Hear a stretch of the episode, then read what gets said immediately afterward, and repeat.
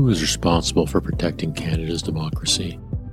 If your first thought was someone other than yourself, then you need to listen to Shoaib Rahim on this NSP short.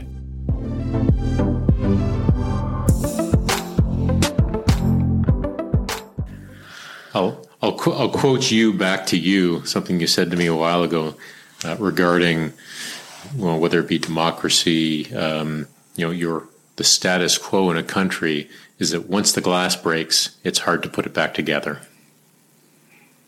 And I mean, you're just talking about the importance of, um, you know, if it's not broken, don't fix it, but it does need to be maintained. Oh yes, oh, it needs to be protected, mm-hmm.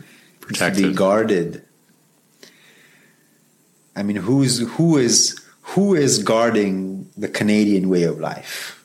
Let's ask ourselves that question. Who are the gatekeepers? Who are going to sleep at night and waking up in, in the morning saying, okay, what's happening? Where are the threats coming from?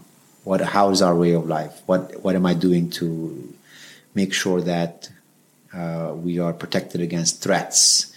Whether it's whether it's the threat of of uh, social tension or or you know the issue of you know value clashes or whether it's the military issues, security issues, uh, financial issues. Like who's there? Like I don't like I don't know. You know, every country has to have this class of people who are protectors. It's not the politicians. Let me tell you that. I watched the news here I look at them and I'm like, oh my God, this is all this is not good.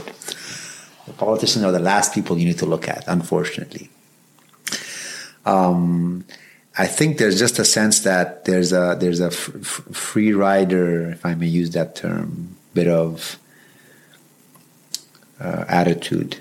You know, we we have we have somebody else taking care of that for us. We just, we're smart because we have somebody else taking care of that for us. No, I'm sorry, that's not smart at all in any way, shape, or form. If something happens, no one's going to show up um, on time for you you need to show up for you. And uh, the way Ukraine is going, the way global tensions are, you know, it's a it's just a matter of time.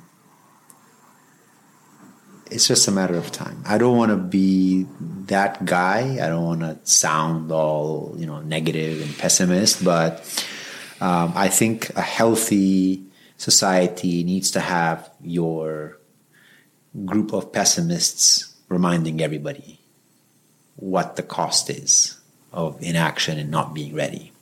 I don't see that.